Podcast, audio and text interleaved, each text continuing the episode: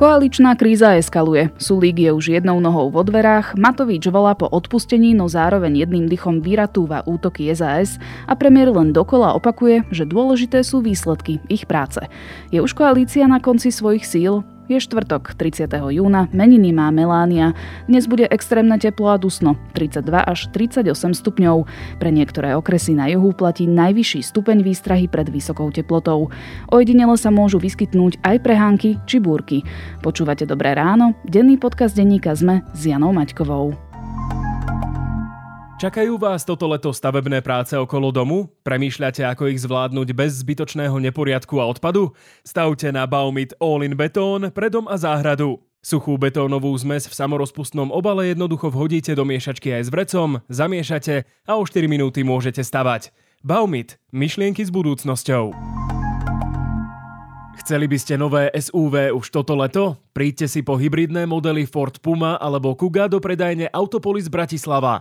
Obľúbená Puma a Kuga sú ideálnymi spoločníkmi do mesta aj do hôr, na jazero aj k moru.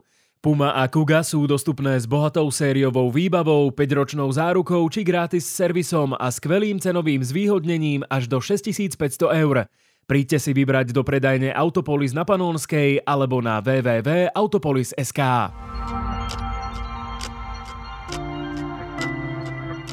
Najprv sa pozrime na krátky prehľad správ. Do druhého kola voľby riaditeľa RTVS prešli bývalý programový riaditeľ slovenského rozhlasu Ľuboš Machaj a súčasný šéf verejnoprávneho média Jaroslav Rezník. Machaj dostal 67 hlasov, Rezníka podporilo 41 poslancov. Opakovaná voľba bude dnes. Bývalá štátna tajomníčka Monika Jankovská už nemusí nosiť monitorovací náramok na nohe a nemusí sa ani pravidelne hlásiť u probačného a mediačného úradníka. Znamená to, že Jankovská je voľná ako ktorýkoľvek bežný človek.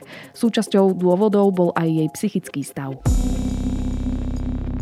Ľubošovi Blahovi zablokovali aj osobný profil na Facebooku. Poslanec začal cez svoj súkromný profil zdieľať politické príspevky potom, ako mu bola zrušená stránka, na ktorej mal 174 tisíc sledovateľov. USA pošlú do Európy ďalších vojakov a techniku na posilnenie obrany na pevnine vo vzduchu aj na mori. USA v reakcii na ruskú agresiu na Ukrajine zvýšila počet svojich vojakov v Európe na 100 tisíc. Voľba poštou zo zahraničia sa má zjednodušiť a umožniť aj pri prezidentských voľbách. Žiadosti by sa mohli podávať cez aplikáciu. Zmeny pripravuje ministerstvo vnútra. Viac podobných správ nájdete na Sme.sk alebo v mobilnej aplikácii Denníka Sme.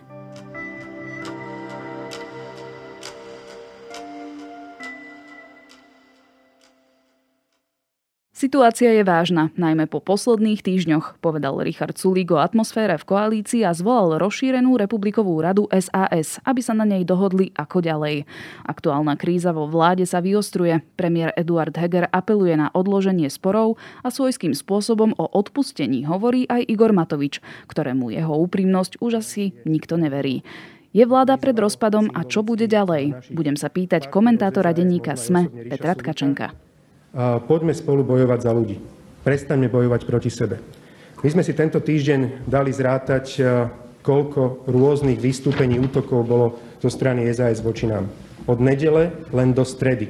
Za 4 dní to bolo 365 rôznych útokov, obvinení z toho, že kolaborujeme s fašistami a podobne. 365 útokov. Áno, ja som potom tiež obvinil ich, že spolupracovali s druhými fašistami pri hlasovaní o tom rodinnom balíčku. Ale ľudia z toho nemajú absolútne nič, ľudí to nezaujíma. Peťo, keby tu bol kolega Tomáš Prokopčák, spýtal by sa ťa, že či ešte máme vládnu koalíciu, ale ja trošku preformulujem tú otázku. Odchádza už definitívne SAS z vlády? Ešte nevieme, či odchádza na isto a, a definitívne ešte vôbec nie. Teraz je taký ten proces, e, asi, asi myslím teda, že toho priebehu odchádzania, ono sa to bude ešte všelijako kľúkatiť ale v tomto okamihu ešte nie. Uvidíme, aký bude záver z Republikovej rady SAS, ktorá bude, ak sa nemýlim, v stredu, budúci týždeň. Hovorí sa aj o požiadavke, aby bola výmena ministra financí Igora Matoviča. Je to reálne? Ja si myslím, že v zásade je. Nehovorím, že to je najpravdepodobnejší scenár, ale viem si ho predstaviť. Okrem toho má teda úplnú politickú logiku Takže je to reálne. My budeme musieť počkať na to, s čím vlastne tá Republiková rada SAS príde. Je v tejto situácii zrejme, že musia si niečo vypýtať. Potom, čo povedali, a ja teda poviem, že úplným právom, keď hovoria, že to fungovanie koalície je takým vážnym spôsobom naštrbené v zásade vinou jedného človeka, ktorý sa nevie zmestiť do mantinelov, tak ako si ich e, koalícia stanovila.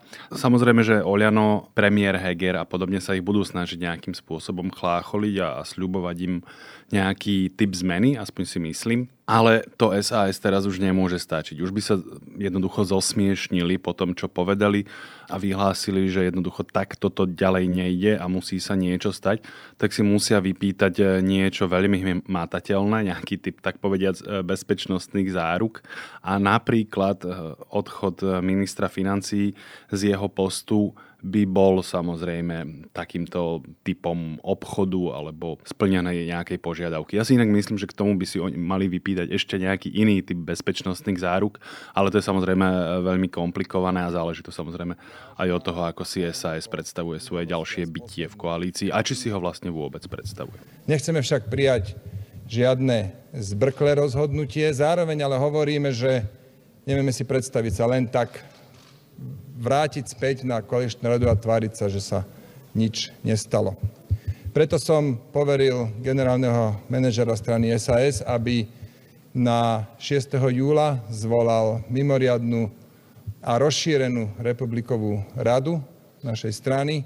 Jasné, na jednej strane síce tu môžeme mať nejakú požiadavku zo strany SAS, ale bude jej aj vyhovená. Má premiér Eduard Heger na to, aby Igora Matoviča zosadil z toho postu ministra financí?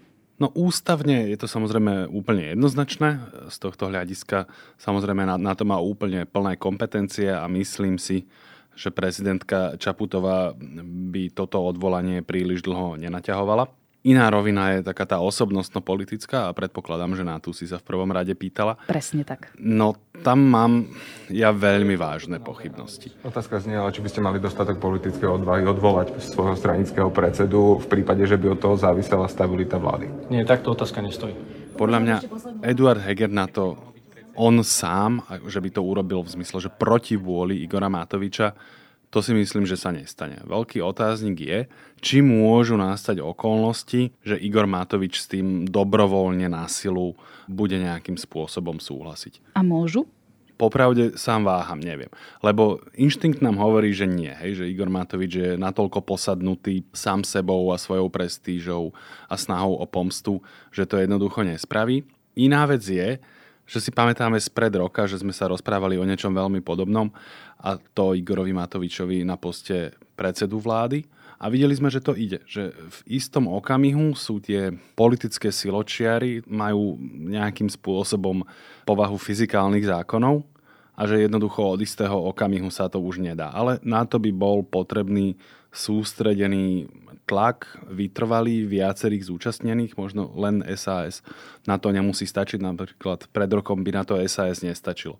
Myslím si, že Igor Matovič by to skúsil nejak eh, vtedy upiecť eh, s kufovcami a podobne. Teraz už eh, za ľudia prakticky nie sú, lebo tí pred rokom pomohli SAS. Takže je to extrémne komplikované. V zásade si to viem predstaviť. Keby bol ten tlak veľmi sústredený a silný, tak ako sa to stalo pred tým rokom, keď podľa mňa napokon prišiel e, Boris Kolár za Igorom Matovičom a povedal mu, aby nezavadzal, lebo jednoducho to naozaj nestojí zrúcanie koalície za jeho osobné ambície, tak potom by sa to mohlo stať. Otázka aj je, či napríklad taká silná vôľa teraz existuje udržať tú koalíciu. Pred rokom tá vôľa bola naozaj veľmi silná, si myslím. Či je teraz taká silná, o tom už by som si dovolil pochybovať. Teraz sa mi zdá, že vnímam z veľkej časti koalície ako keby aj istý typ zmierenia, že no tak to teda proste ďalej už takto nepôjde, veď sme aj niečo napokon urobili, neúbehol rok od volieb, ale dva až štvrť v zásade, čiže už to nie je také zlé a ako keby psychologicky sa s tým zmierujú, že no tak buď vznikne niečo iné, alebo sa to zrúti. Z toho, čo hovoríš, mi vyplýva, že to, či Matovič pôjde preč zo svojej funkcie, stojí a padá na Borisovi Kolárovi? Do istej miery. Veľmi to závisí od Eduarda Hegera, lebo on by sa mohol rozhodnúť v zásade hneď. či to takýmto spôsobom spraví. To teraz vyzerá, že nespraví, to znamená, že dostávame sa k nejakému ďalšiemu kroku a áno, tamto podľa mňa do veľkej miery závisí napríklad aj od Borisa Kolára, ale tam je tých premenných viacero. Či tá koalícia, napríklad tá užšia, ktorá sa teraz črtá po odchode SAS, či bude mať nejakých použiteľných 76 mandátov, ktoré si predpokladám Boris Kolár bude pýtať od Igora Matoviča, ak ho bude mať podporiť na tom poste. A ak nie, ak naozaj bude len Igor Matovič brániť e, nejakému normálnemu fungovaniu koalície, tak si viem predstaviť, že Boris Kolár niečo spraví, aby mu vnúkol dobrý nápad, že čo keby sme to skúsili nejako inak. Zopakujme si, čo vlastne tejto eskalácii predchádzalo, kedy SAS došla trpezlivosť a prestala chodiť na koaličné rady. Tých krokov samozrejme bolo viacero. Veď e, asi tá dlhodobá eskapáda e, s balíčkom, tzv. prorodinným balíčkom Igora Matoviča, na to sa viaže vlastne najväčšia suma konfliktov. Teraz ich bolo samozrejme veľa aj predtým, aj popri tom. No a posledný okamih je, keď e, Igor Matovič sa s čarom sebe vlastným podujal, že sa v prítomnosti predsedu vlády ospravedlní SAS v zmysle, čo sme si, to sme si, poďme nejako ďalej. A pritom stál Eduard Heger a Igor Matovič k tomu pridal vlastne množstvo ďalších urážok a a zdupľoval to, kvôli čomu boli tie problémy. To znamená, že sám od seba prišiel s nejakým 200 miliónovým balíčkom, ktorý sám o sebe napríklad vôbec nemusí byť zlý, hoci to je iná téma, ale že s tým prišiel len tak, proste bez akejkoľvek konzultácie s koaličnými partnermi, no tak to je opäť urážka, čiže tým opäť len pridal soľ do rany. Takže podľa mňa sme tu na, vlastne v podobnom okamihu ako pred asi rokom a pol, keď bola tá slávna tlačovka Igora Matoviča a s Marekom Krajčím, keď vlastne mal oznámiť odchod Mareka Krajčího, ale v podstate tým krízu opäť len vyeskaloval a, a prispel tým k svojmu vlastnému pádu. Čiže tu na vidím nejaký typ podobnej situácie. Aj vtedy sa hovorilo, že najviac by koalícii prospelo, ak by sa vzdal kresla Matovič a zároveň aj Sulík. Pomohlo by to teraz? Ja neviem, či sa vtedy hovorilo, že mali by sa zároveň. Ono tak vyzeralo, že je to vlastne ako keby, že umožní to Igorovi Matovičovi zachovať si tvár, keď odídu obaja a ak sa nemýlim, Richard Sulík bol ochotný niečo také urobiť. Či by aj teraz pomohol odchod ich dvoch? Bez pochyby by to bol aspoň prostriedok na hľadanie nejakého riešenia. Lebo ako sme si povedali na začiatku, ak má tá koalícia ďalej existovať, tak niečo sa stať musí a toto je niečo. To znamená, že otvára to priestor, vytvára to pôdu na hľadanie ďalšieho riešenia, ale samé o sebe to samozrejme nebude stačiť. Ten problém nepramení samozrejme len z toho, že Igor Matovič je ministrom financí. Samozrejme, ten problém sa tým z časti zhoršuje, lebo tam má veľké kompetencie, ale on by robil zle aj kdekoľvek inde. Hej, to samozrejme majú kritici pravdu, ktorí hovoria, že zbytočne voláme po Eduardovi Hegerovi, aby konal, keď sa ten problém presunie opäť len niekam inam.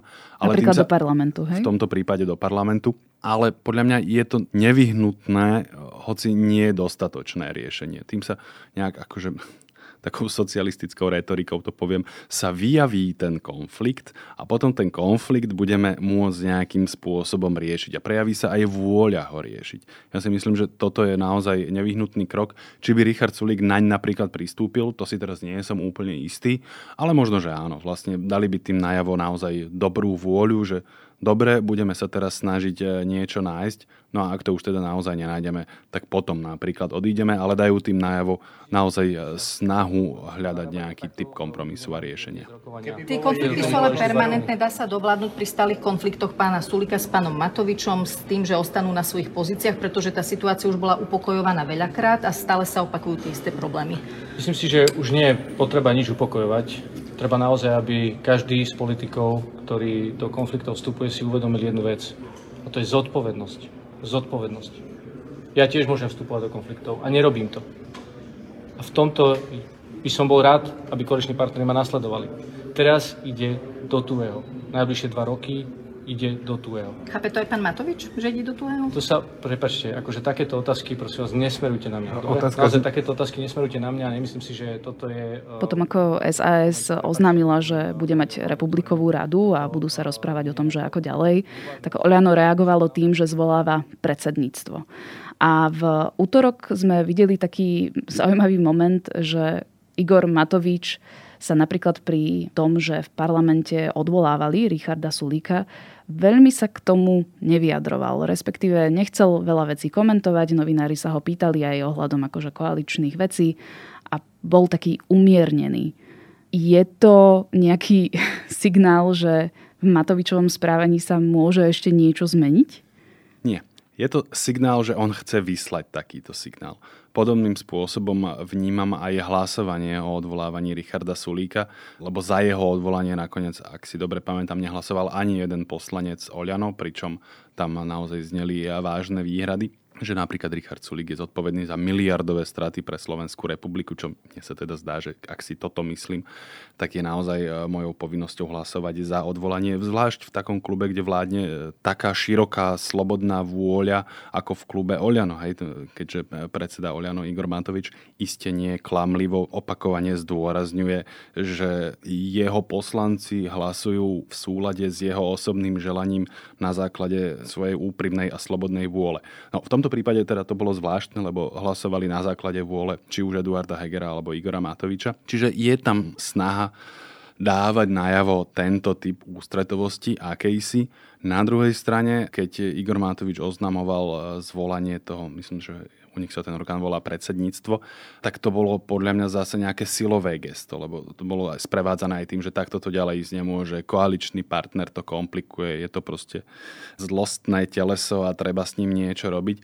Čiže ja to skôr vnímam ako, ako ďalší nástup eskalácie. Hoci predtým sa akože robí nejaké ticho, že budeme sa tváriť, že niečo hľadáme, aby sme nepôsobili dojmom toho rozbíjača, ale skôr si myslím, že toto nebude viesť k pokoju. Čo hovorí na túto situáciu Boris Kolár? Boris Kolár na to hovorí veľmi málo, okrem toho, že samozrejme on si želá, pokračovanie koalície, hoci tiež sa podľa mňa vo vnútri zmieruje s tým, že to tak nemusí byť. On vysiela signály v zmysle, veď sa pre Boha živého nejako dohodnite, veď buďte normálni, lebo on chce jednoducho veď vládnuť, respektíve konzumovať moc, keď to tak poviem. Nevidím tam žiadne nejaké že silné vyhlásenia, ktoré by destabilizovali koalíciu alebo prijali nejakým výrazným spôsobom jednej alebo druhej strane, hoci on je dlhodobo nie omylom považovaný za spojenca Igora Matoviča. Podľa mňa pomerne dôležité vyhlásenie zaznelo, teraz si nepamätám, či to bol tento víkend alebo predchádzajúci, keď povedal, že, že si vlastne vie predstaviť vládu v tej trojkoalícii, že nechce menšinovú vládu, ale keby sa vlastne narátalo spoločne s nejakými nezávislými poslancami a podobne 76 plus hlasov, tak si to vie predstaviť. Čo nie je zanedbateľné vyhlásenie, je to ako keby otvorenie cesty Igorovi Matovičovi, takže tak ako pred rokom, keď si teda nájdeš tú väčšinu, tak eh, to môžeme uskutočniť, ale keď ju mať nebudeš, no tak budeš mať problém. Má zmysel sa rozprávať o postoji Veroniky Remišovej? Nie. Ako to teda nakoniec všetko skončí? Máme tu samozrejme viacero rovín alebo hypotéz, že ako by to mohlo. Spomenuli sme výmenu Sulíka a Matoviča, alebo teda odchod len Igora Matoviča. Ty si spomenul aj menšinovú vládu. Predčasné parlamentné voľby sú vôbec niečo takéto v hre? Budem sa sústrediť na to, aby som ti postupne vedel zodpovedať aspoň časť tvojich otázok. Ale teda začnem od tej poslednej. Predčasné voľby sú podľa mňa v hre nejakým spôsobom. No nemôžem ti samozrejme povedať, ako to detailne skončí, ale môžem ti povedať, ako sa to podľa mňa v nejakých hrubých rysoch bude vyvíjať. Myslím si, že najbližších týždňoch, niekoľkých, sa bude hľadať nejaký typ kompromisného riešenia. Ja, ja neviem presne, k čomu dospejú alebo nedospejú.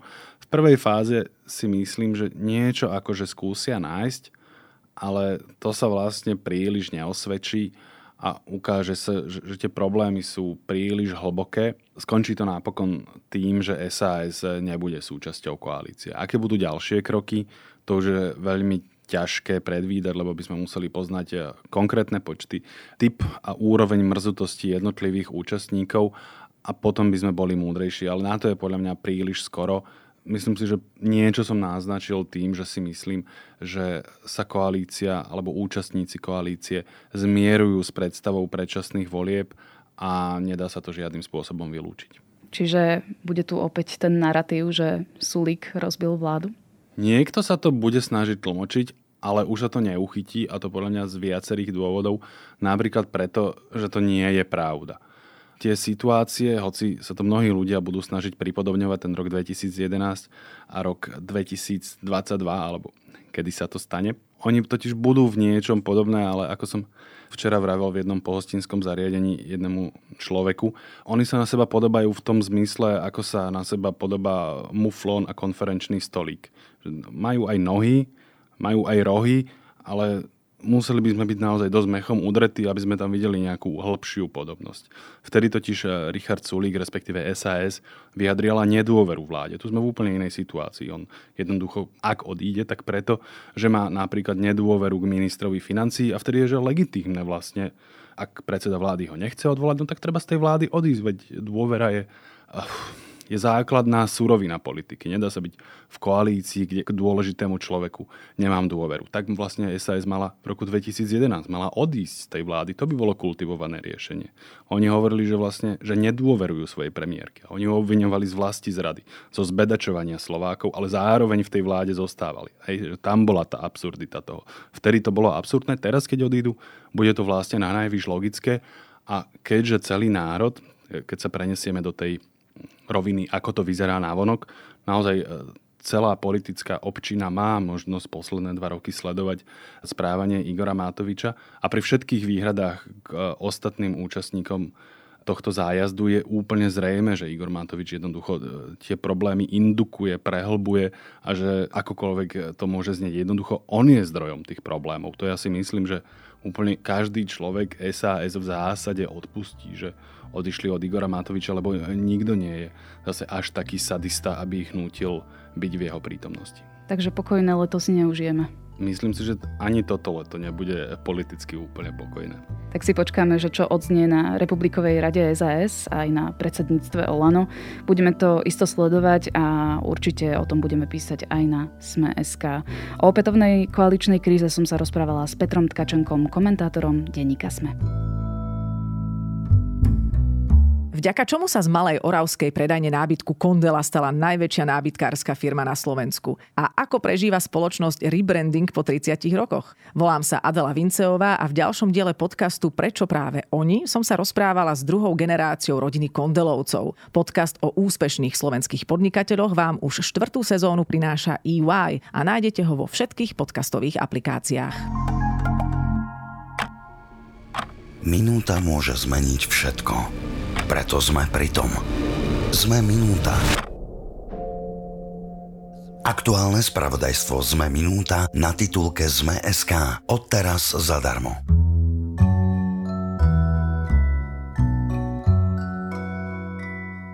Dobrých kníh nikdy nie je dosť a keďže sa blížia dovolenky, urobili sme v redakcii denníka ZME výber kúskov, ktoré nás v poslednej dobe zaujali a ktoré si môžete vziať so sebou k moru alebo do hôr, alebo si ich proste prečítať len tak vo voľnej chvíli. V článku nájdete tipy na detektívky, reportážnu literatúru, beletriu, sci-fi aj literatúru faktu. Odkaz na knižný výber nájdete v popise tejto epizódy alebo v našom podcastovom klube Denníka Sme na Facebooku. Ak by ste chceli niečo nové na počúvanie, odporúčam podcast Ľudskosť a Index. Na dnes je to všetko. Počúvali ste Dobré ráno, denný podcast Denníka Sme s Janou Maťkovou. Do počutia opäť zajtra.